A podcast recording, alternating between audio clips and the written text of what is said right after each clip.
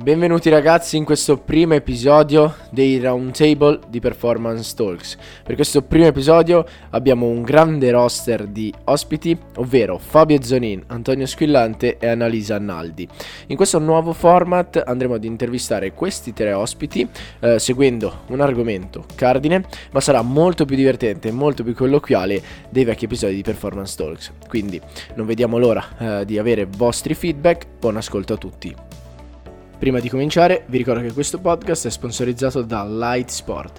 Light è la startup italiana che concettualizza e produce tecnologie innovative per l'allenamento funzionale ed il miglioramento della performance sportiva. Per ulteriori informazioni visitate il sito www.light-sport.com oppure visitate la loro pagina Instagram Light Sport Official.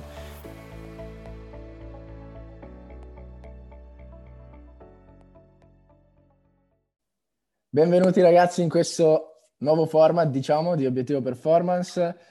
Abbiamo qui tre eh, ospiti che avete già conosciuto e ci sono già stati. Benvenuti Antonio Squillante, benvenuto. Benvenuto Grazie. Fabio Zonin e welcome again Annalisa. If, oh, if, we want, if we want to make an introduction in Italian. So, benvenuta Annalisa, bentornata in- nel nostro nuovo eh, podcast. Grazie, onorata. Ok, ehm, quindi allora innanzitutto volevo ringraziarvi di nuovo per essere qua con noi. Mm, so Annalisa, I, I want to thank you to, to come again with us in, in this podcast. Thank you so much. For us it's a pleasure. Eh, lo stesso vale per te Fabio. Eh, per noi è sempre un grande piacere. E anche per te Antonia, chiaramente. Ultimo ma non per importanza. Eh, posso dire una cosa prima che, prima che cominciamo? Annalisa, if you don't mind, I'm going to say that in Italian briefly so all the audience can understand, but then maybe we can carry that over in English. Mi Volevo piace una te sai. cosa. Um, Ricordo Riccardo- che Annalisa parla italiano meglio di noi. I, I think so too. I really believe so too. Eh, Riccardo e io abbiamo un, eh, una passione in comune che è il fitness, l'allenamento della forza e preparazione atletica e se ce l'abbiamo forte come ce l'abbiamo è per il lavoro di persone come Fabio, perché senza di loro il nostro settore in Italia non sarebbe a livello che è adesso. Quindi è un onore avere una persona come lui disponibile a partecipare a questi eventi. And on the other end, it's great to have Annalisa with us which is a phenomenal instructor, extremely humble, knowledgeable and experienced, and one of the kindest person I've ever met since I moved to the States. So thank you guys for being present today, and I really appreciate your time. 100% agree for Annalisa.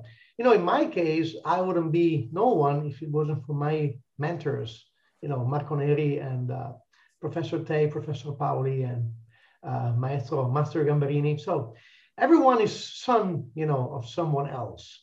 So, you know, we just keep the ball rolling. And um, remember, your mentor has some, some mentors also. So that's the way it works. So we're uh, just as honored to be here. It's such a pleasure, you know, sharing what I've, our experience and knowledge is our pleasure. This is why we're here. So happy to do this. Annalisa, what do you think? I agree. We we only get better with every conversation and everything that we listen to and every question that we're asked. So, Antonio, I'm pretty sure that I've gotten smarter every time I've listened to you say anything to me. And Ricardo's Uh, even though Ricardo owes me videos from a long, long time ago, He's a bad person. and and I'm even more honored because my brother is one of the greatest mentors I've ever had. So Well, not you know, probably many don't know because they saw individually Annalisa and myself in different episodes. But Annalisa and I are really, really good friends or family. So we're we've been teaching in so many countries together, and we're Mhm. spending, spending so much time together. And we always look forward to spend some time together. So it's it's like being in a family chat today here. And, you know, Antonio, well, we we've been knowing each other for a long, long, long time, right? So Early 2000s, where Ricardo was like rolling on the ground, probably. yes, he was he was Four still- years old. Four years old. yes, he probably was barely able to walk. So yes, Yeah. I was dreaming about my chest growing. Uh, uh, at the time. Yeah, yeah. Well, you, you can't you cannot grow your chest too soon because if you're too young and your arms are too short, then you can't crawl anymore. So it, exactly. it's you wait a little bit for growing. so uh, let's start with um, our uh, first round table here in uh, in our page. Um, we start with a great topic, uh, and we start with Fabio.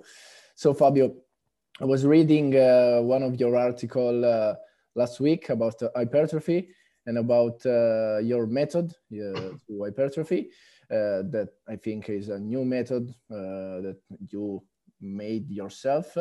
So can you explain this to our to our listener? Okay. Well, first of all, it's not my method. I learned it. Um, it's you know it's it's different application of something that was already known. I think it's about probably more than 50 years that no one invents anything new in in, in the field of you know uh, hypertrophy or weight training or training. It's it's different application. It it came from this idea.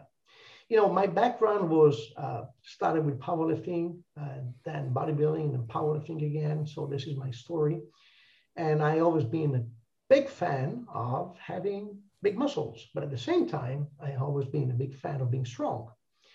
And lately, as I aged, I also became a big fan of being pain free and moving well.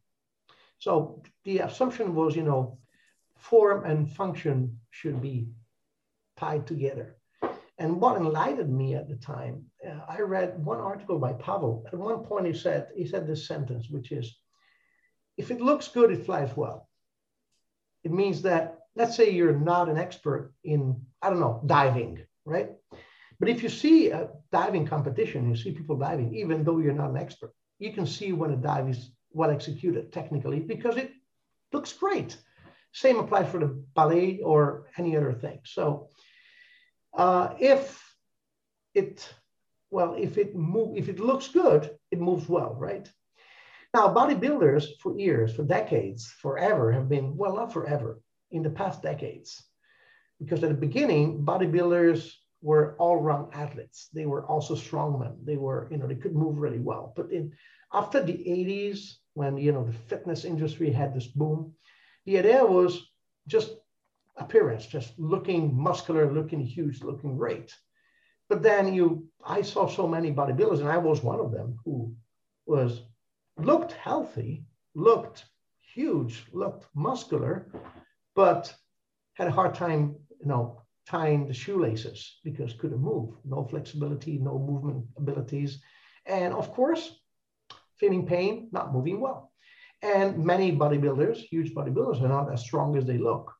So I thought, you know what? It's it's appearance should be not the only thing.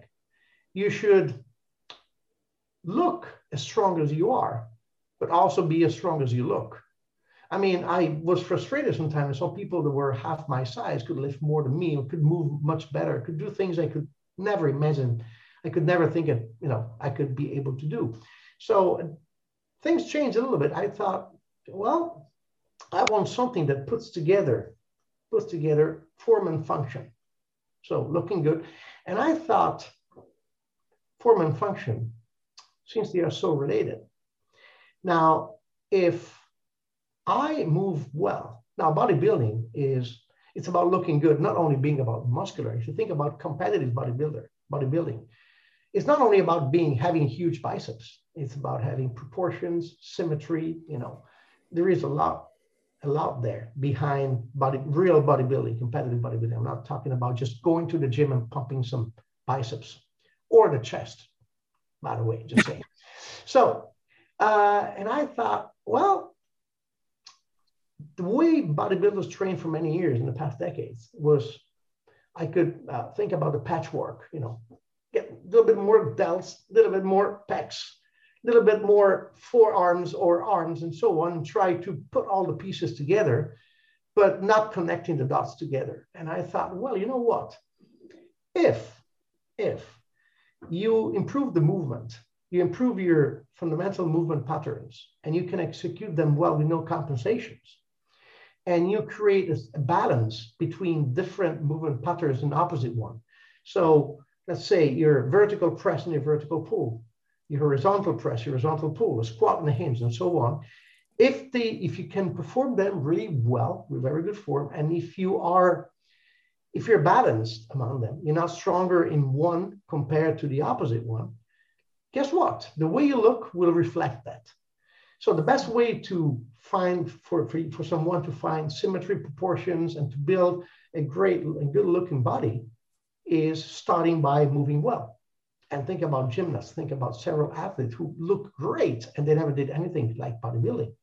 So I thought I'm going to use bodybuilding systems and techniques, but I'm going to apply them not to the muscle, but to the movement. So I started categorizing movement patterns and exercises uh, according to movement patterns. By the way, I was inspired by this by some friends that run a school in Brazil, which is called BPRO, and they work around it.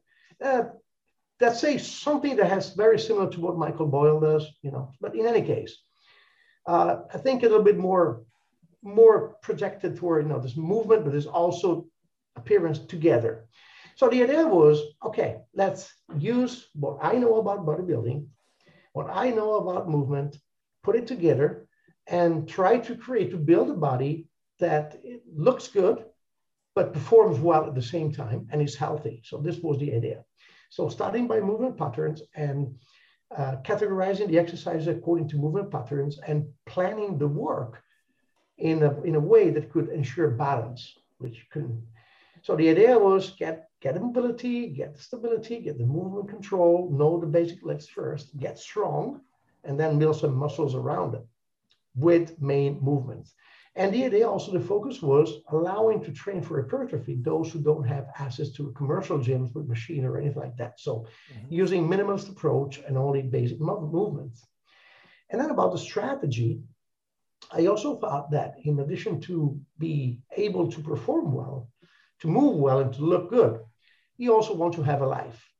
Now, when I was in my old bodybuilding days, I, I if you think of any bodybuilding method, I done it. I mean, I, I went through German volume training. I've been through heavy duty. I've been name, name it, I did it. Name it, I did it. And I, I enjoyed the uh, upsides and the benefits and also the downsides. And the main down, the most common downside, downside in most uh, bodybuilding systems is that you get so sore in the following days. and You can't move. So you look great, and then you're just like, you know, you're limping all day because some muscles are hurting. So the idea was also, if you want to perform, you don't want to be sore. So I tried to find some systems, and some techniques, and select those who would allow to gain muscle mass, gain strength, not compromise movement, be healthy, but also allow you to feel good all the time. Because my idea, a bodybuilder should be a bodybuilder all year round, not on the on the competition day. And at the time, I was, was working a lot with Pavel and um, with, with Strong, and Pavel, you know, authorized me to teach Strong seminars for him. And there are so many interesting benefits for hypertrophy and what you can find in Strong. So I applied, I took some of the Strong principles and I applied it to this idea of the movement patterns and hypertrophy. I use uh, Strong guidelines for uh, programming via training sessions, but also for the, the hypertrophy, specifically the, the guidelines of Planstrong that are specific to hypertrophy. And altogether, I came up with Build Strong. And I did that for myself. And I showed it to Pavel. Pavel saw it, said, hey, we got to do a seminar about that. So you got to grow the system. I'm supposed to write a book, which is like 60%. It's, I just go do like 5% every three months. So sooner or later it'll be ready. But right now we have the seminar, and it turned out that so many people around the world are training with this method, and I'm I keep gathering results, I keep making stats, I keep improving improving it, adding stuff. So it's it's it's a growing system, but it's not something I have invented. It's something I learned, and I just put together several pieces I learned from different people, and I'd love to credit them all. So that's it. That, that that's what it's about basically. Oh, by the way, and sorry, Antonio, Annalisa is doing something, is doing one experimental protocol together with me. We're doing, we're on the same plan right now. That's it, Antonio, it's all yours. I have a quick question for you, Fabio, if yes, you don't mind. I'm very fascinated by your approach, and I think it's great to uh, function or just aesthetic. Um, and I agree with you. It sucks when you like you go through like an hypertrophy program and you're sore and you can't really perform the following day. You can't lift the following day. Um, there's a loss in muscle function that goes with traditional bodybuilding type of uh, programs. Uh, to counteract that or to limit the effect of soreness and fatigue, uh, I have two questions for you. What rep range and load you picked for your program for the most part of it? Of course, it's going to be a progression of some sort. And um, if you're using sets to failure or if you're keeping like some sort of buffer, like what's your strategy to go about it? Great question. So, first of all, intensity zones, I use them all. I use them all because each one has its benefits. Mm-hmm. So I use, you know, I range from 50% to 100% of one rep max with a predominance of medium weights. So from 70 to 85, which we all know that works for hypertrophy, but I use them all. Uh, so intensity, and by the way, intensity is not the main variant because the intensity waves from week to week and month to month, but the average is pretty much always there. I wave the volume. I don't increase linearly the volume, I wave the volume. And it's not I, it's a Plan Strong principle, by the way. So this is how it works. Volume is fairly high, but sets to. So rep ranges depend on the intensity zone. Of course, rep ranges are, you can now have the same rep range when you're working, you know, 60% of one rep max or 90%. But I do have one range which is in common with the old Soviet uh, prescription for weightlifting athletes. Uh, rep ranges, rep range from one third to three, two thirds, sorry, one, one third to two thirds of, rep, of RM. So let's say, if with that, with a given weight, you can complete nine reps, you will never do less than three, which is one third, but you will never do less than six, which is two thirds. Occasionally, I do go not to failure, but Pavel calls to refusal. I like, I love when he came out with this definition, I loved it because failure means failing one rep. Now, remember that you become good at what you practice. If you practice failure, you become good at failing. and you know, we have most politicians in Italy that practice that. So we don't want to do that. Refusal is when your body refuses to, to do one extra rep. It means that you do all you can, but one rep counts only when it's perfectly executed. So I stop before I start compensating the movement. Before that rep, I cannot call it rep anymore. So I we do push to the limit, let's say, occasionally, but it's it's it's well balanced and it happens every once in a while. And the reason is there are several different mechanisms, and I, I know you know about this, that can, can stimulate hypertrophy. And going to failure or going on is one of them. But, you know, there's mechanical stress, but also, you know, that volume leads to hypertrophy. I'm going to give you an example I give you in the Build Strong course, which is very easy and everybody understands. And I think that uh, I think that our host will, will love this one. Imagine this. Pick a weight that allows you to do six reps to your limit, to your limit, almost to failure in the bench press. Let's say, do you know, uh, Ricardo, what that could be? Your six RM weight in the bench press. You know, six, you really have to squeeze yeah. everything out of your pecs. How much weight can you do in the bench press for that? six RM. Yeah. Mm, to death. Yeah. I think uh, now I'm scared to to say my kilos. You're still a good person, but, it, but weight doesn't really matter. Just to have. Uh, I, I think uh, uh, 80, ki- 80 kilograms. Okay, so 80 kilos, right? Now imagine this: you push your 80 kilos to the very limit. You boom, set the bar down. Then you wait a couple of minutes as usual, and you do another set. Can you do six reps? if you really went to failure.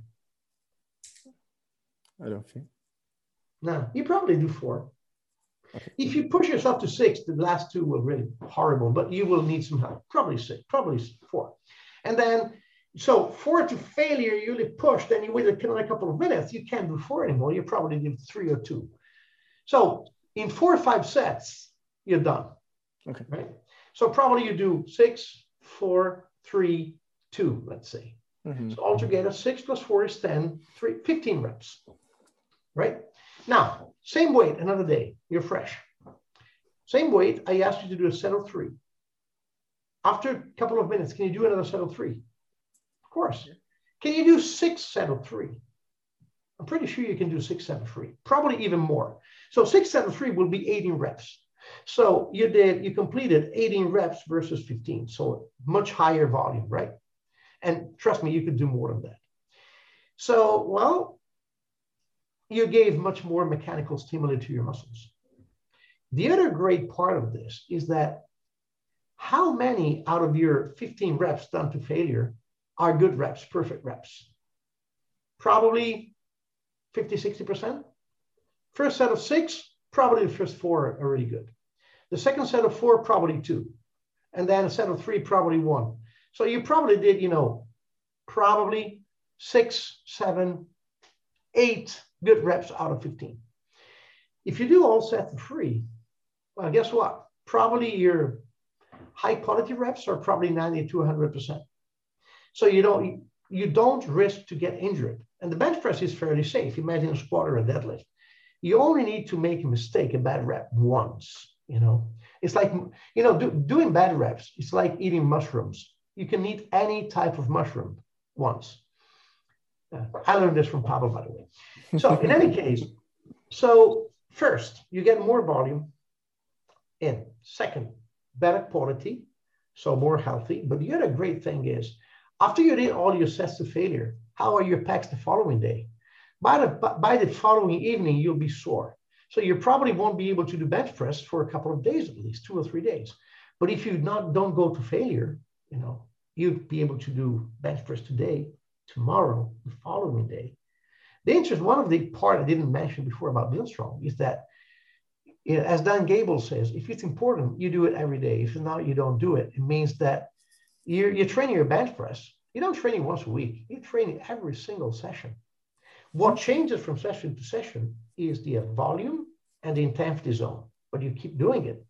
But you, since you don't get, you know, too much fatigue uh, and you don't get sore, you can do it easily. People can can imagine this. Now I'm training five sessions per week currently, because in the new plan, uh, Annalisa, I'm splitting a session being to two because Marco doesn't have too much time. So five sessions per week, and I keep doing the same movement every day. And people say, "How can you do that all the time?" Well, because I don't go to failure. But the, the, the, interesting part is that you can reach volumes that you would not be able to reach if you went to failure. And with high quality, which is very safe also. And well, it works. I mean, so that that's the idea. I hope I answered your question. I've been long as usual. I talk too much. It works.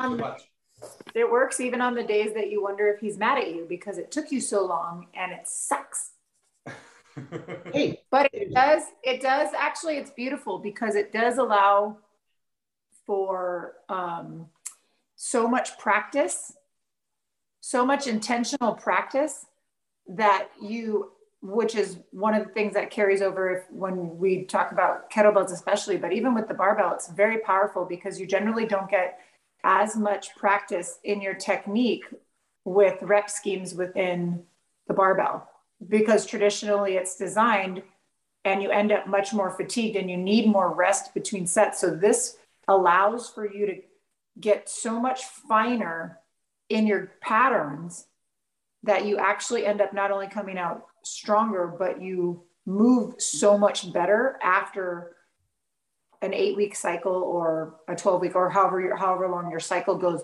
which i think is really one of the greatest benefits that directly relates back to the form and function. Yeah and it's by the way beautiful. what you get what do you get a chance to practice more often with this buffer to, mm-hmm. to accomplish the same volume but you will accomplish higher volume you do more sets which means mm-hmm. more setups so you set up for the set more time so you you make it better and better every day every time you know and you're never mentally fatigued. So you can carry on for incredible volumes. Mm-hmm. You know, Annalisa knows it. You know, for instance, this morning was my third deadlift session.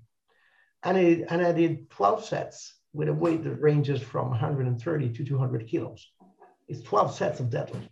It's a lot for the third time in a row. and I can do it.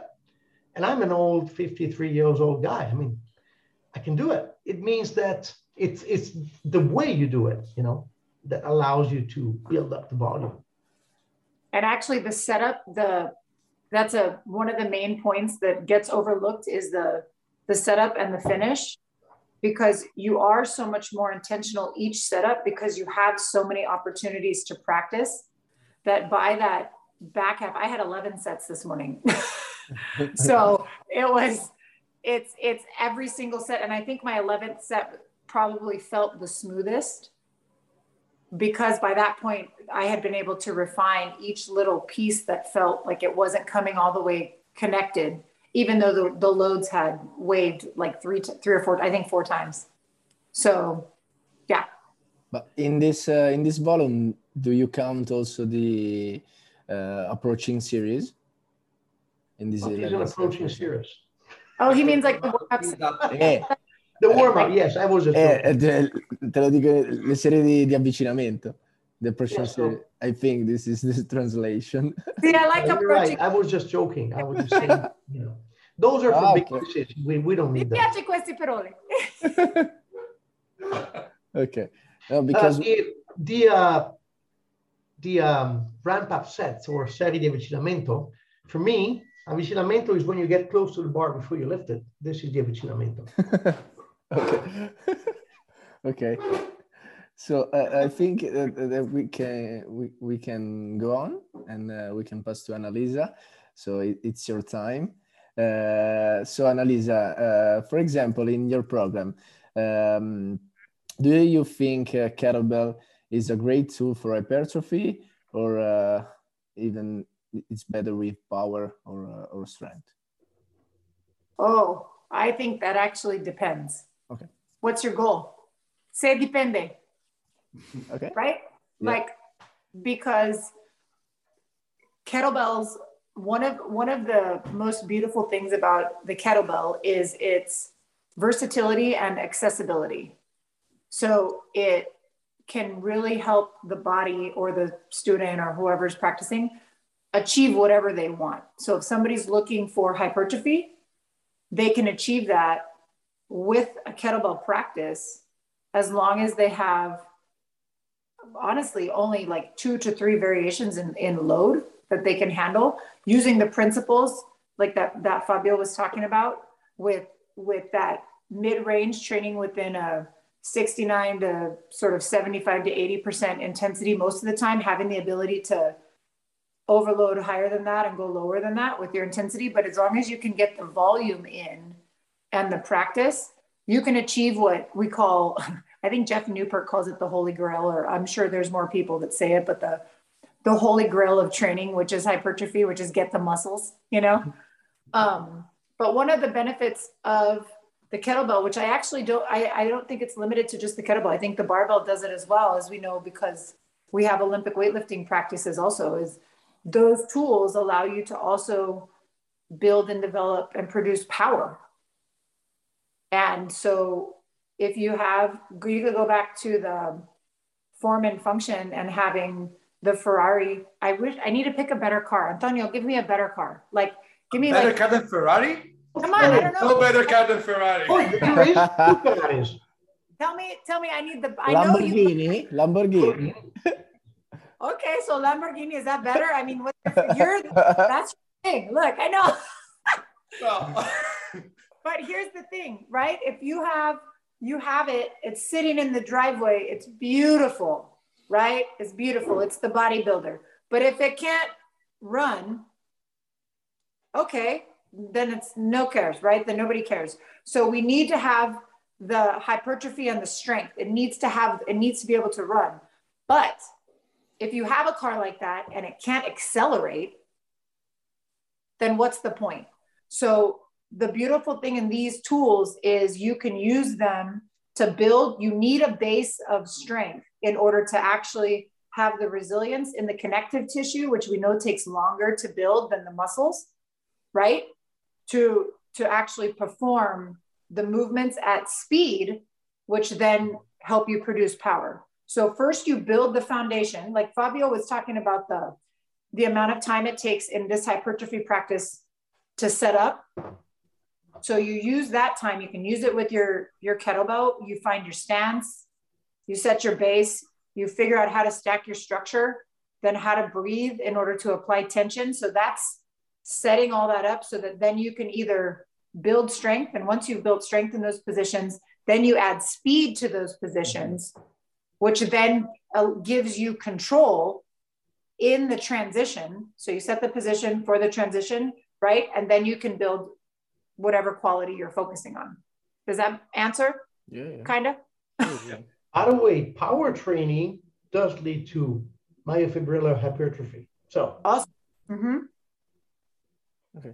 But, and the kettlebell, yeah, which is a little different than the barbell, they're they're so complementary to one another because as we've talked about before, the tool, the way that it's actually designed, in order for it to be utilized safely and correctly over time, mm-hmm. actually encourage all the positions in the in the movements, in the presses, in the in the squatting, in your deadlifts, even. It puts your joints for your structure in optimal at optimal angles so that you do, you tend to move healthier. So it'll reveal asymmetries for you, and you can then train either unilaterally or bilaterally, right? So whereas the barbell doesn't always show us those things, it's a little easier to compensate at times with the barbell because of the design and because it's fixed. So you can actually use the kettlebell to help complement the barbell. But maybe kettlebell is uh, underestimated for uh, because it's more difficult to use. I think. No. Underestimated? Do you mean like it's like people are afraid to use it? Yeah. Also, because it, it's more difficult. I think. It I think it, more skill. Yeah. It does. It does require more skill and it requires more attention. Yes. Mm-hmm. But also, it hasn't been around, like, it hasn't been in the public as long, right? Did you, when, how old were you when you got introduced to it? 20 years old, five years ago. oh my gosh. You're 25? yeah. Hello? Yes, he's our, he's our son. But, you know, that said, remember, there are some things for which barbell is better, some things for which the kettlebell is better. I mm-hmm. mean, I for the military press, I definitely prefer the kettlebells, but I don't have bells that are heavy enough for me for doing a heavy deadlift. So it, the great thing is that you can use one or the other according to what you need to do in that moment. So I see them as complementary. You know, I use them both. So you you all you you find a way to work your lower body with kettlebells. You do Bulgarian squat, you know, you do stuff with one leg and so on. But of course, to build your lower body, probably barbell works better as the main thing. You can add some kettlebells. And but to uh, for the uh, upper body strength, you know, and hypertrophy, and for other interesting exercises, kettlebell just rock. And um, the other advantage is that I think again, unless you know Olympic lifting, which do require a lot of practice and skill, mm-hmm. a lot. You have to spend years to be competent in Olympic lifting, in my opinion, at least. Kettlebells, you learn to do quick lift really, really, really easy. And trust, trust me, you cannot swing a barbell. so you can snatch it, but it's different movement. But again, it's not as easy. And there are also other stuff, you know, open chain versus closed chain movement. So the benefits of both. Uh, why choosing if you can have both? I mean, sometimes they ask me, hey, would you like a cheesecake or a chocolate cake? Give me both. And let me, uh, I think it's super, super interesting, all the points you're touching, but I can, I can say, coming from a background that was predominantly barbell training, either powerlifting or weightlifting, and then more recently transitioning into kettlebell. So I'm a complete beginner. So forgive me if I say something stupid next minute or two. But um, what I've learned, what, what I've learned with Annalisa, we were doing like StrongFirst level one together, is that um, there's an extra degree of attention required when you do kettlebell training uh, because of the technique, because of the control required, because of the ballistic nature of some movements, where you simply can't underestimate the eccentric component of the movement. You can't underestimate the lowering portion of the movement or the receiving portion of the movement. Whereas coming from background in powerlifting and weightlifting is not unheard of to see people collapsing under the bar and then coming back up because all they care about is how much weight they can lift. In kettlebell training, because of the extra skill required, which skills should never be a deterrent from not using a tool, should be an incentive to use a tool because you can learn something better, right?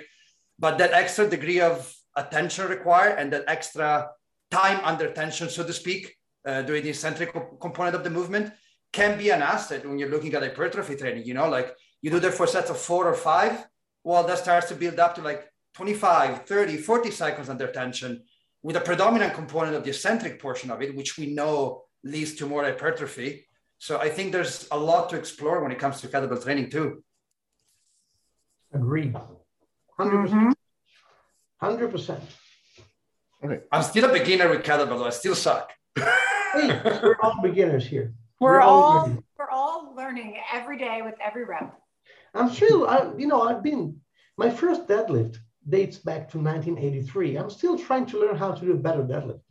Just saying. So. okay, so we can move on with Antonio, and uh, now we are in your zone, athlete zone. zone. Athlete zone. So, uh, can you please explain to us uh, how to improve this quality hypertrophy uh, in um, in athletes? Uh, some sure. Okay. I think Fabio and Elisa already covered a lot of important topics here. Uh, one thing I always start from uh, when it comes to hypertrophy in strength and condition is just try to understand why you even go out of your way to develop hypertrophy first. Uh, we tend to assume that a bigger muscle is a stronger muscle, which is not the case. A bigger muscle has the potential to be a stronger muscle, which can lead to more power development, which is what you want in the athletic population.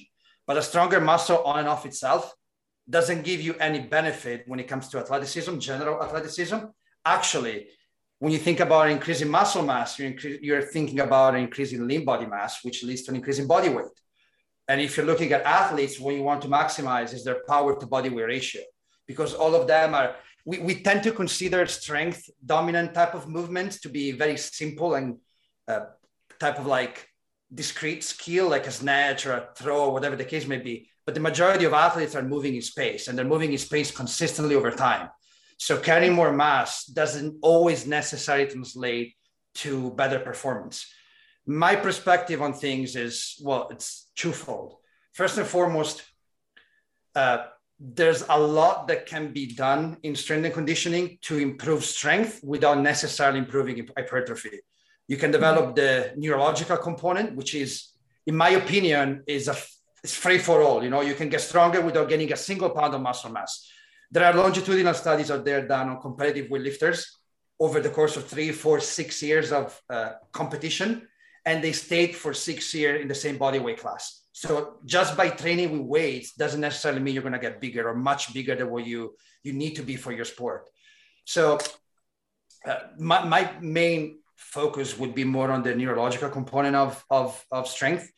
Uh, with that being said, there's going to be a time and a place where your athletes need to be like extraordinarily strong. I'm thinking about like shot putters or weight lifters, where strength really does make a difference in terms of performance on the field of play.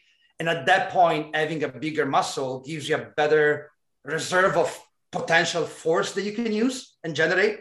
And if you do that combined with the most appropriate form of training, which is definitely not going to be the old school bodybuilding type of approach, but would be something much more like what Fabio just described or Annalisa described, where you combine some hypertrophy work and some like strength and power development. Then everything you gain in terms of muscle mass can carry over to uh, to improving performance on the field. Um, if you were to go out of your way and do some hypertrophy, because it's hypertrophy has some good applications in sport too when it comes to like muscle balance, injury prevention, and so far and so forth. My opinion is always like if you if you were to choose, choose to do more uh, myofibrillar type of hypertrophy, where like you're working on the contractile component of the muscle, so actin and myosin, and like the actual the actual mechanism that can potentially generate force, instead of looking at more like sarcoplasmatic type of hypertrophy, which is extremely rewarding and fulfilling because you get buff right away You train, you get more uh, carbohydrates in your diet, and there you go. You have an inch added to your muscle. But that is for the most part water or inflammation or water retention, whatever you want to look at in uh, muscle glycogen. There's a time and place for that too. And I'm not here to say that that's a bad thing on and off itself, but that's something that maybe bodybuilder would have to explore more because their aim in competition is, of course, to look good, but also to develop muscle. So they need to have those muscle developed. And maybe in some situations, some athletes who might require bigger muscle mass than the average, like fighters or throwers or whatever the case may be. But for the most part, I think there's a lot that can be done in the athletic population just by looking at a neurological component of, of force or strength. Mm. And like Fabio said, and Elisa said that too, uh, if you do resistant training or periodized resistant training in a way that is well done, built over time and well programmed, there is going to be, especially if you're a beginner, some hypertrophy occurring. And it's going to be good hypertrophy because it's going to be contractile tissue and it's going to be connective tissue. So the hypertrophy is going to preserve your, your muscles, your tendons, and your ligaments from like getting damaged under load. So there's a byproduct of strength training that is well done that still leads to some hypertrophy, especially in beginners. And it can still be like user free ride, like at the moment when you're when you're developing your your younger or less experienced athlete. So uh, hypertrophy on and off itself, the traditional 10 by 10 to muscle failure, probably not. But there's a lot that can be explored when it comes to developing um, bigger buffer athletes that is still somewhat functional. Yeah, and if I may add a couple of things, has been proved that myofibrillary hypertrophy, especially of uh, fast twitch fiber, uh, is more resilient. It means that if you stop training, it's going to stay much much longer while you know those that of uh, red fibers, slow twitch, not as much, but you know uh, sarcoplasmic hypertrophy, and one week it's gone. You just change your diet, or you just stop. One week is gone. This is one of the reasons which bodybuilders need to find a place where to pump when they go on vacation. I recall when I was a bodybuilder, you know, used to go on vacation. My panic was, how can I stay two weeks without without pumping, without a gym. So I would find any implement to pump the muscles because they would lose size. You know, it's terrible. But now, right, right, right now is what I call I call cosmetic hypertrophy versus you know functional hypertrophy. So you know, bigger muscles that can generate more tension or more power is one thing. Bigger muscle that just look better, it's cosmetic. It's nothing wrong with it, but it depends what your goal is. If your goal mm-hmm. is looking good, being a model, uh, being a bodybuilder, then sarcoplasmic is needed. You have to have it. But if your goal is performance, that's just extra weight that you're carrying. So you don't you don't really want that. You, you want to focus on what biggest bang for your buck. That's that's the main thing. Yeah. And also longevity. Oh yeah. Right? Because then it'll allow you to practice longer and then make that decision as an athlete so that you don't have those people that are burnt out by the time that they're before they even get to their collegiate career or their early professional career or what have you, or the ones that practice later in life. So it's a matter of function, but it's also a matter, more importantly, a matter of longevity. That said, we all still like to have big guns. Just yes. I mean, I we everybody likes to look the part and be the part. you know, whatever we say, people speak about. Oh, I'm trained for performance, for health, and everybody wants to look good naked in front of a mirror. This is true thing. So of yeah. course, so some cosmetic is important. Is there? There's we, nothing wrong with that. No, nothing about it. Nothing bad about mm-hmm. it. You know, we like to look good, especially Italians. You know. Oh, yeah. And Annalisa, you're Italian also, so we're among Italians here. Even if you're speaking English, we're all Italians. Or as they say in the South, in the US, we're Italians.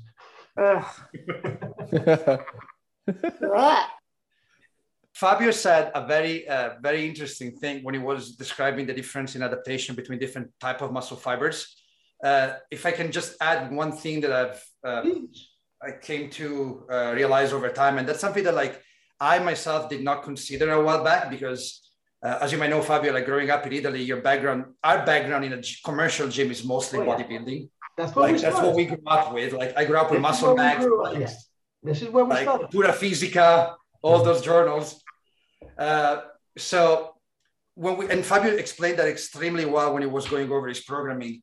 Uh, he said that uh, one predominant component when we look at adaptation uh, when it comes to muscle hypertrophy is volume. If you want to get bigger, you have to do more volume. There's no way around it. Strength might be questionable, but hypertrophy, you need volume, period, because you need to increase muscle protein synthesis and a bunch of other stuff that has to happen. Uh, when you increase volume and you increase it in a way that is not functional, the way Fabio described it, so where you can still move well, apply force, generate power, and all those good things that come with more like training in a fresher state, in a more like relaxed and rested state, uh, you start going to failure, you start stretching your sets too long. All that volume develops type 2 muscle fibers, but also develops type 1 muscle fiber. They're mm-hmm. less prone to hypertrophy, but they're still going to grow. And there's something that the Soviet referred to quite often in the literature that's been uh, repeated over and over again by like Hakkinen and other like major scientists of our generation I think it's called, I, I, never heard of that in English, but I think it's something like the theory of the two sprinters, where if you have a, if you think about the mechanics of muscle contraction, it is most basic element, like within the sarcomere. If the sarcomere represents a box and that box is something that you want to move fast, and you have one sprinter pulling on one end, which is your type two muscle fiber, and one sprint pulling in the other, that's your type one muscle fiber. If they both grow in mass at the same time, that box is going to move slower in whichever direction you end up applying more force. So that you will have to get your type 2 muscle fibers that much stronger and that much bigger than your type 1 to have a positive acceleration that matters. And that's just basic physiology of muscle contraction. So if you develop, if you develop more hypertrophy in your type 1 fiber, when you try to be explosive, there's more inertia that you have to overcome within your sarcomere to generate the velocity of muscle contraction that you need to be explosive. So doing hypertrophy for the sake of doing it, going to failure, high reps, uh, sacrificing velocity, compromising power output can potentially become counterproductive when you want to develop functional muscles in general. Yeah. Completely agree. I hope that example was clear because I never heard of it in English. Really, I hope it makes sense. I have a question, Anto. Uh, which is the best time to increase hypertrophy for athletes? And if there is a best the best time to do what? Increase intensity? No, hypertrophy. best time, in the best time in the year. I think uh, I was thinking about off season or, or we can uh, increase uh, uh, in the season. I give you my answer and then I give you what I think is the most politically correct answer. Okay. I give you both. My answer is you should not worry about it. And you just train and hypertrophy will happen, period. Side effect. The mm-hmm. politically correct answer, the one that everyone wants to give you if you read the right textbooks according to what mass media tells you, the good textbooks, um, you want to do hypertrophy in the GPP phase or general physical preparedness phase or anatomical adaptation, depending on what kind, kind of book you read. I think Bompa calls it anatomical adaptation. Yeah. Uh, Louis Simmons calls it GPP. Like it's just a question of labeling it but for one reason only because if you were to really focus on hypertrophy per se like hypertrophy proper so muscle soreness high volume uh, depleted muscle glycogen and all that side effect of training with high volume and training to failure you want to do that in a period where athletes don't have a lot of practice to do it. They don't have games they have less commitments they can be sore and be fine with that. Now is what i would do? Probably not because i'm i i much more prefer Fabio's and Annalisa approach to hypertrophy and saying that like unless you're working with a complete beginner that needs to be completely conditioned, hypertrophy will happen if you just do strength training in the right way. And it will always happen to the extent that your body needs and can support and can tolerate. So it just happens because that's how your, our body adapt and cope to mechanical overload. So my answer is don't worry about that. Just let nature take care of it. The politically correct answer in GPP phase, which is at the very beginning of the off season. Hundred percent agree also with this. Yeah. At the end of the day, we just need to lift some weight and uh, uh, and and great. You should start squatting and stop bench pressing. That's what you need to do. no, I, I squat. Yeah, you know, sometime. Vince Gironda used to say, "You want to increase your chest? Squat." yeah. Vince Gironda was the trainer of the uh, uh, VIPs, the uh, Hollywood actors at the time. And one of his systems was doing to increase the chest was doing supersets of squats and pullovers or doing squats and then doing the upper body work because he thought about the uh, hormonal stimuli you would have with the squat but then you will have those hormones in your well of course he was yeah. not a physiologist right but the idea is you get all your those hormones in, in your body and then they will be used by your body to build also your chest. But even if this was a simplistic you know version still you know trust me you start squatting your upper body grows. Yeah, it's yeah. hormonal response for sure but do you think you're not using your upper body when you squat properly? Trust me. The difference is that if you do the bench press, as they teach and still teach in some gyms here in, in Italy, and I think uh, elsewhere, or sometimes, you know, so you get, on your bench and you raise your, you bend your knees, you raise your feet, you know, just do your pecs. Then, of course, doing your bench does not make your lower limbs grow, but doing your squat will make your upper limbs grow and you your deadlift. I mean, I know athletes who don't do bench press with huge chest, by the way. On the other side, if you do the bench press the way we teach it, you get great legs. There was nobody would, would believe there wasn't a gym, a, a lady who would, would compete in bench press only. She would not do squats or anything like that. She had a wonderful rear end, let's say, very good looking, you know, rear end. And nobody would believe she didn't, didn't do squat, but she was using the leg drive so hard that she was building her glutes in the bench. But generally speaking, uh, if you if you want to run the experiment, forget the bench press and the upper body for two months and just do squats and deadlifts, and you will realize that your upper body will grow. Then, if you do squats and deadlift and you add the upper body, it'll, it'll grow even more. But trust me, you want to train, you want to you want to bulk your upper body, start with your squats, and anyone will agree with this. Anyone that has been in an iron game for quite some time. Do you agree, Anto? Yeah, you should stop bench yeah. press. No, no, I do. I do squats. I, I don't do only bench. Video. You know, you, you look like I, I, was looking at your age when I was. I would say yes, I would do squat.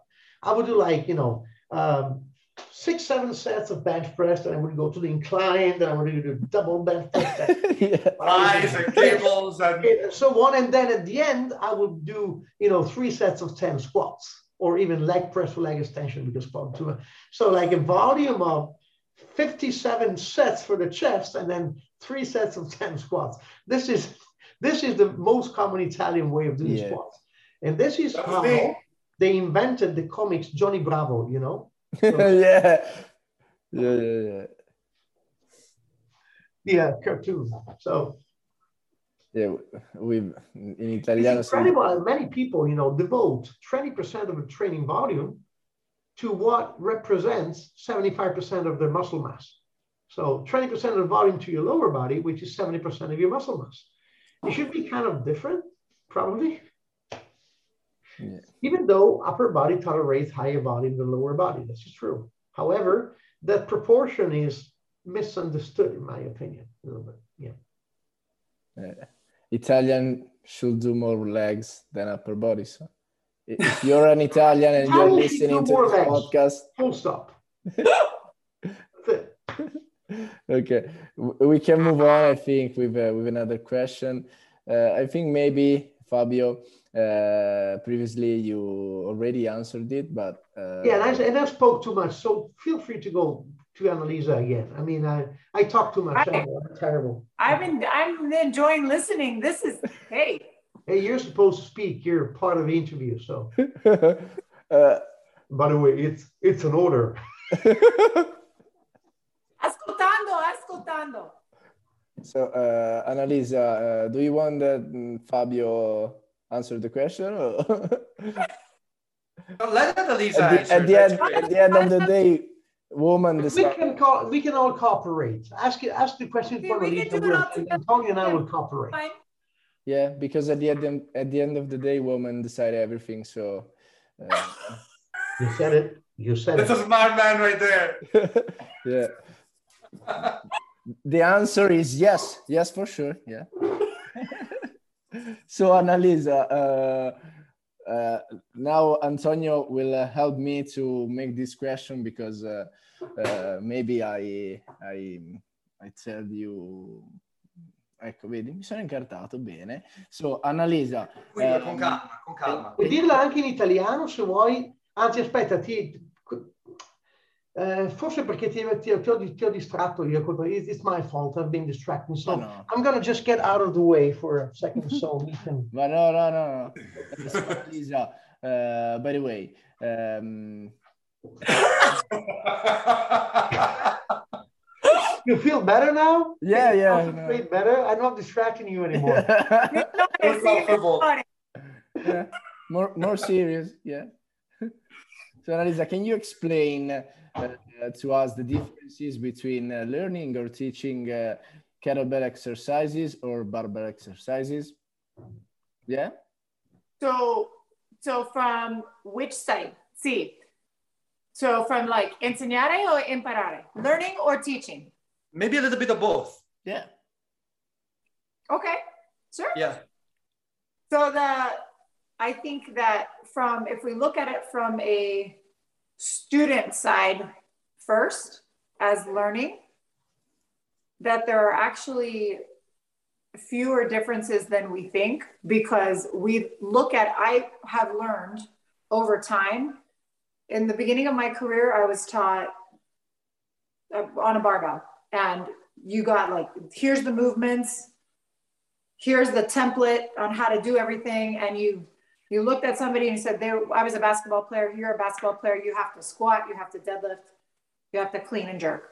That, but I didn't know the principles of anything or the steps.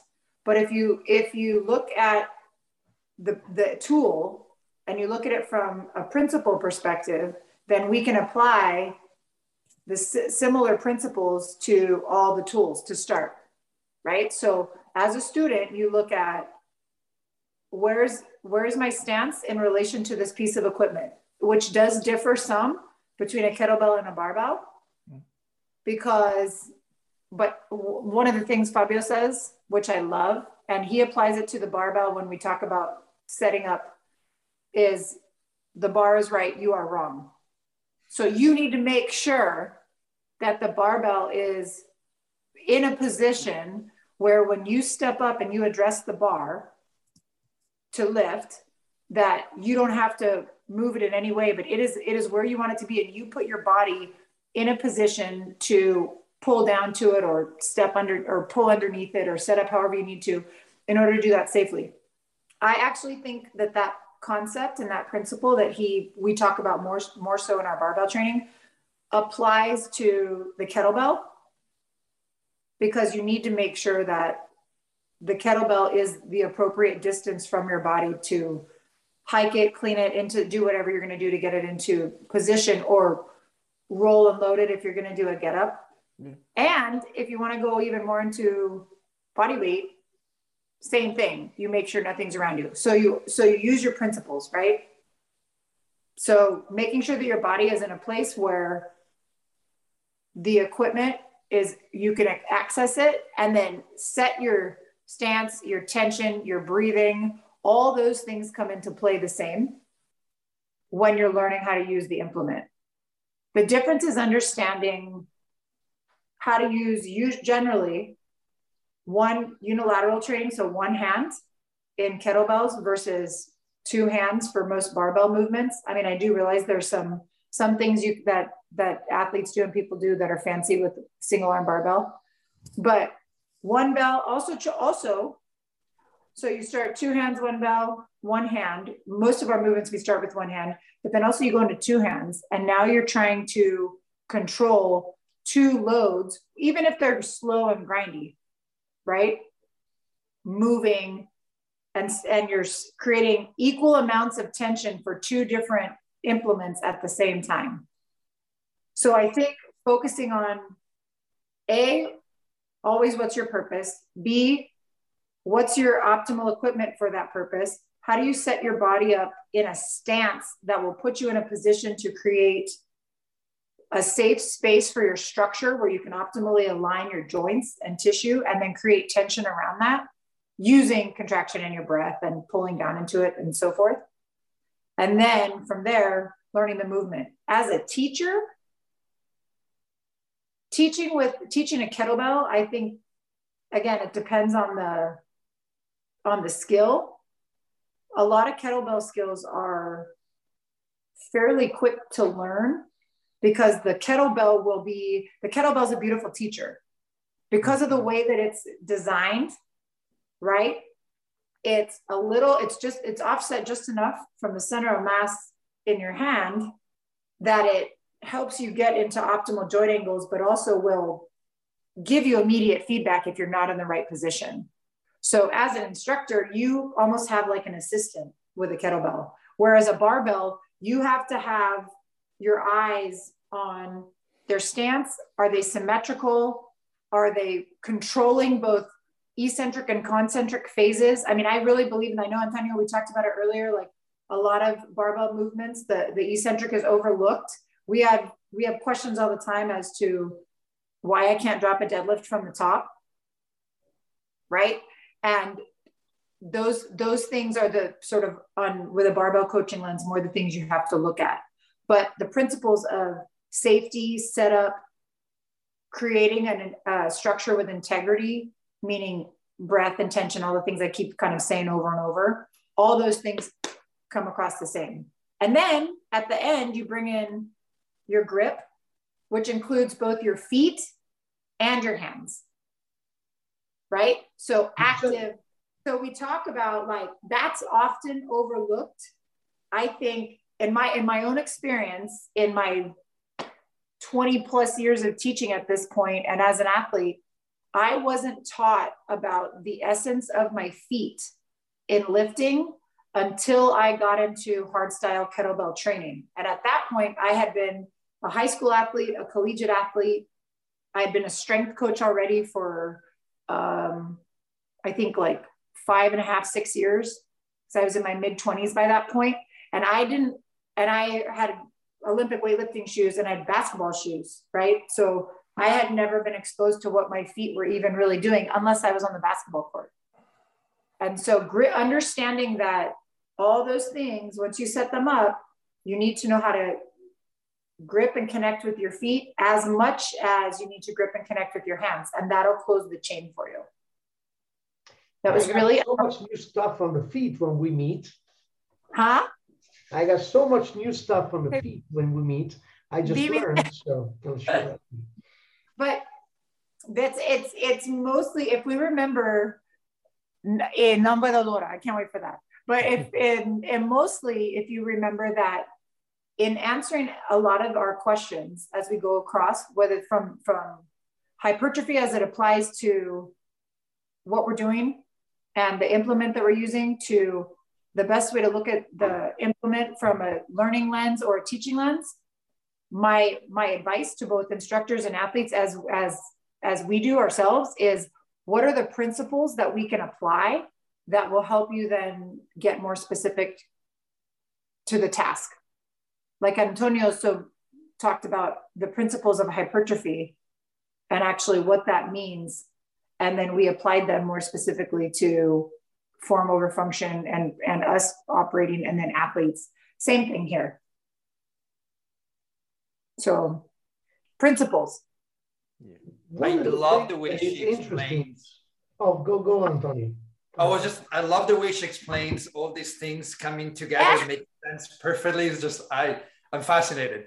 Uh, oh, that's kind of messy, but thank you no, it was great. And I can uh, add one thing because she taught me the little thing I know about caliber training. So um, I think this might be a little bit of a comment with some bias just because I come from a lot of barbell work in the past. Uh-huh. But I think lifting, once you get fairly good with the main barbell lifts, and I'm referring to not Olympic weightlifting, because like Fabio said, that's a skill on and off itself. It takes forever to develop. And it changes constantly as you get stronger and faster. So you never yeah. really learn how to snatch. It's always going to be a new, every new PR is a new learning experience. Uh, yeah. But with like squatting, deadlifting, pressing, once you get fairly good at it, you also get very comfortable with the movement and you your focus shifts on like okay let me see how much i can lift here. The most cases kettlebell training because of like the ballistic component of it the uh, unilateral component of it the asymmetrical component of it like you you can never ever lower your guard. You always have to be focusing on the little details for your body to work together. And i that's my personal opinion but like i think if you strength training is so uh, disrespected, so to speak, when it comes to like motor learning and control because they're very simple movements. But if right. you can combine a um, learning motor learning experience with a strong proprioceptive component and the powerful explosive movement with kettlebells, I think that mix is just absolutely perfect and beautiful. Yeah, I agree. There's one thing that is interesting. Now, there's, as a, from the teaching perspective, there's more stuff that you need to teach when you teach someone kettlebells than barbells. Mm-hmm. However, it's easier to teach, but mm-hmm. not because of the information you need to deliver, because of the way your students are set and ready to listen. Let me mm-hmm. explain. When if, if I get someone who manages the kettlebell for the first time, he will be, he or she will be very careful, very attentive, because first, you know, they're, they're ballistics. So they, they may get hurt. Second, as you said, there's always the center of mass displacement and so on. So you are, people that approach the bells for the first time are scared of the bells. Mm-hmm. By the way they look, unless you get those, you know, pink ones with the, with the, with, with the but they are not kettlebells. Those are, you know, just piercing jewels, jewels. Talking about real bells, you know, heavy bells. First time you, you have it in your hand, it's scary because you, you, you want to press it, you want to have, hold it in the rack, and it pulls you offset and so on. So people listen to your instructions, are much more careful and pay attention on what they do. When you teach barbells, everybody has touched a barbell in their life before. Mm-hmm. I mean, eh, here in Italy, not as much as in the US, but still, you know, by the time you're in secondary school, you did touch a barbell. Mm-hmm. And they, they're in every single gym, they're everywhere. So it's overlooked. People think, hey, I know how to use a barbell. You just grip it and lift it, right? Mm-hmm. And one of the things I love to say when I teach the SFL cert for StrongFirst, I say, you think you know about the barbells, but there are so many details about so many things that you have no idea. So the difference is that you find uh, people who are not willing to listen and learn as much as they are with kettlebells. So it's harder to teach a barbell just because people don't pay as much attention. They find it more safe and they mm-hmm. just just do it. They overlook it. While bells, they respect it a little bit more. So that's another component, not on the student side, on the teacher side. That is interesting to to to know this, to know. That's it. Which on that note though, as a student, then you it encourages you to go in and understand that there every implement is worthy of respect. And that if you go into your practice as a practice and every session as a practice session and a training session which goes back to our principles of how we teach and how we how we how we train then you will organically respect the barbell which will teach you very, very quickly why it deserves respect, especially if you decide to move from conventional deadlifting to sumo deadlifting. We both know this, don't we? Yeah. We do. Have fun with that. Wait till we get to introduce Antonio and Ricardo to that. It will happen at some point. okay.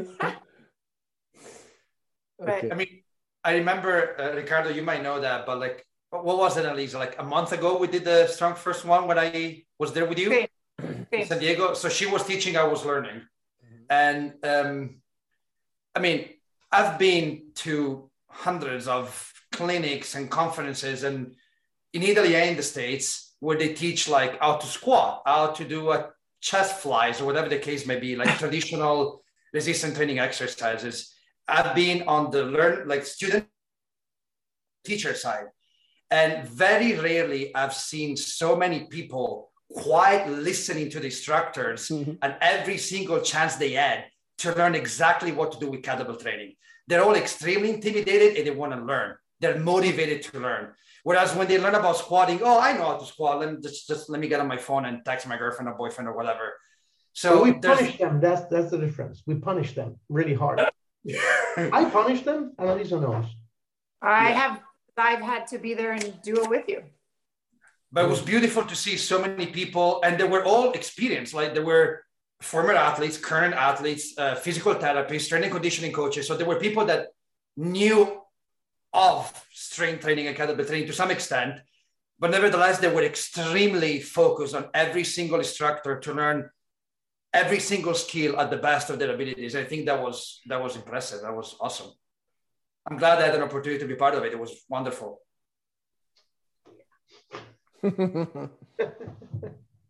We're selfishly excited that you got to be part of it too. yeah, Thank you. Okay, I think we can move on uh, to I think the last question to to Antonio uh, because in Italy is 11:30 p.m. So uh, yeah, and, you, and, see, you see my eyes are going. yeah, and yours. He's gonna gonna wake up in six hours. That's why, or four and a half hours. Me? Uh, see? Yeah, four forty-five. I got yeah. I got yeah. about yeah. I'll I'll be sleeping about four hours. Yes. Hmm. Cup of coffee and uh, and you're ready. Four eggs and bacon. okay. So uh, Antonio, knowing that uh, kettlebell uh, I think is more ballistic. We can we can say that. How we can uh, compare with uh, velocity-based training? Uh, I don't know if uh, I, I, made it clear. Yeah, yeah, yeah. So um, let's give a quick overlook on what velocity-based training is first, and what ballistic means, and then we can go into details. So uh, the way we normally go, and we I included myself because I've done that for many many years. I didn't know any better. I didn't know what else could have been done.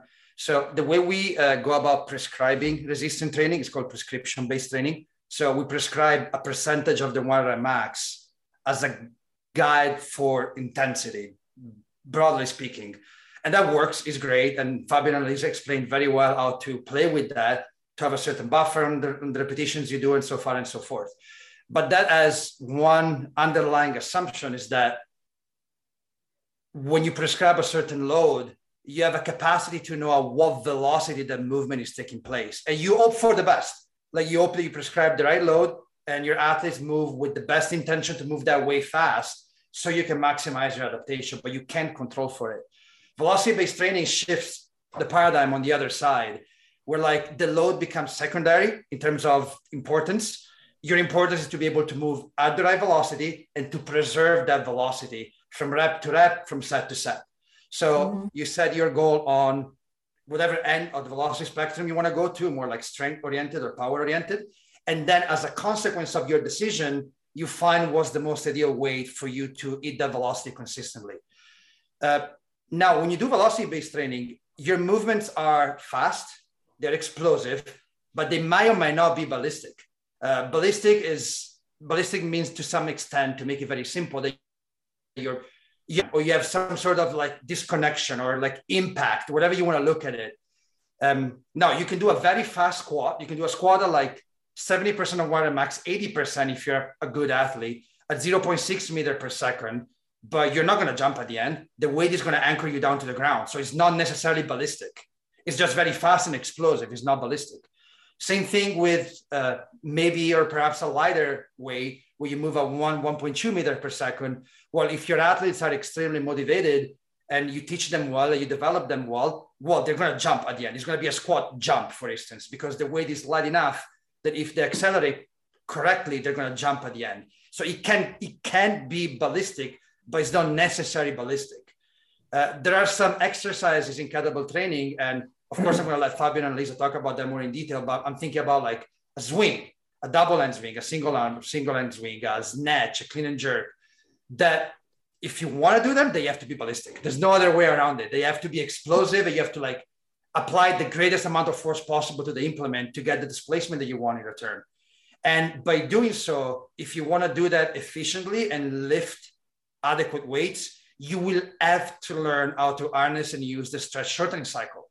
Uh, for instance, you can do a very fast squat coming to a complete pause at the bottom and then almost turning into a concentric only type of squat and be explosive. You can do that you can cheat your way around in velocity based training as well.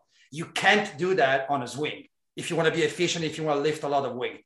You can't do that if you want to bring the kettlebell overhead in a, in a snatch. So there's a benefit in doing purely ballistic movements that might be kettlebell driven. I'm, I'm, not saying that kettlebell is the end all be all. You can do that with a barbell too if you learn how to snatch and clean and jerk.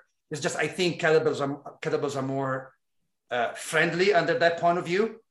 Mm-hmm. There's a component and a benefit of kettlebell training that is far greater and far more important than what you can get out of just simply training at a certain velocity because velocity is should be nothing more nothing less than a way of measuring what you're doing but your goal should always be greatest peak velocity and greatest power output and if for some reason you end up stopping yourself at the end of a range of motion that's putting the brakes on. That's preventing you from being as explosive as you can. And adding exercises such as uh, jump training plyometrics but also kettlebell training where you are forced to be explosive and, and be ballistic I think that's a great asset to have, and that's something that you should be implementing in combination with velocity based training, ideally, if you can, even when working with athletes. It also teaches you how to how to develop those forces in both horizontal horizontal and vertical trajectories. Yeah. Which you could do plyometrically if you're doing, say, like like box jumps and broad jumps, but it also then allows you to, to load those right and so then on top of that now you're you're creating more force and more control in those varied planes with the with the horizontal trajectory in of a swing and then a vertical trajectory in a clean or a snatch absolutely and rotational too and some degree of whether it's your no. body rotating or your joint stabilizing rotation Exactly. That you do that with rotation or anti-rotation, same, yeah. same still rotation. You're still establishing control. Very, yeah, 100% agree with you because you're still controlling the degree at which that's happening. Yeah. Okay. I think uh, that we've done. he wants to That's it. He wants to, I just drank a coffee. Could go. I can start for another hour. well, one thing that is interesting for those who listen, which I heard Paolo saying this once, and I loved it, because people don't get the difference between a fast movement, so a you know power, and a ballistic movement. So it's hard to explain, but this this example, in my opinion, works perfectly. For instance an airplane, a jet plane, is not ballistic because the engines keep pushing, right? Mm-hmm. So, and if the engines go down, if you switch the engine off, it's going to fall. A bullet is ballistic. You get initial shock and then you get inertia and keeps going. So it's maximum power exerted for a very short amount of time, followed by full relaxation. So that's ballistic, like swing, you know, or jump or anything. While, you know, speed, like speed squat, you keep pushing for the entire movement up to the top. So that's the main difference.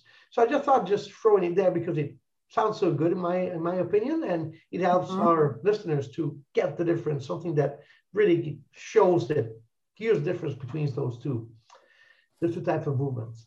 I love that analogy. That's that's great. Yeah. Difference between impulse when I heard it the first time, I thought, oh, this makes it clear right away. Yeah, it's brilliant. Yeah. Because uh, like the way that Fabio just described it, like think about like a basic squat, and you have 30% of the weight of your one max on your shoulder. So it's not very heavy, but you can, so to speak, explode off the bottom and then just cruise through and just come to the end. Or you can push throughout the entire range of motion. Yeah. It's much more there's much more noise in the background that you can play around with and control. Whereas if you want to do a kettlebell swing well done, well, you need to apply tension at the right point and relaxation at the right point. You, you just can't do that. It doesn't matter how light or heavy is the bar when you do the squat. You still have to push it all the way around. Yeah. While in the swing, once your hips have, you know, got the full extension and the bell does its trajectory, reach the apex, floats and comes back down, you're relaxing. Yeah. So it's like this.